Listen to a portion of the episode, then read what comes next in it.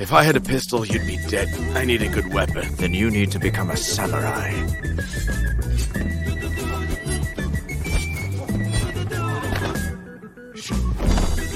If you want to avenge your brother's death, you should come with us. This is what we're gonna do. We go to his estate, and you pretend to be my assistants. How do we know you won't betray us? I can't make any guarantees.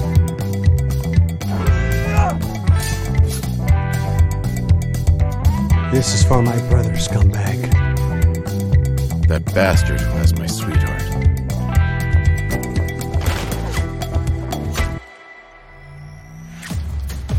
The enemy always seeks your weakest spot. So watch it and protect it. Always.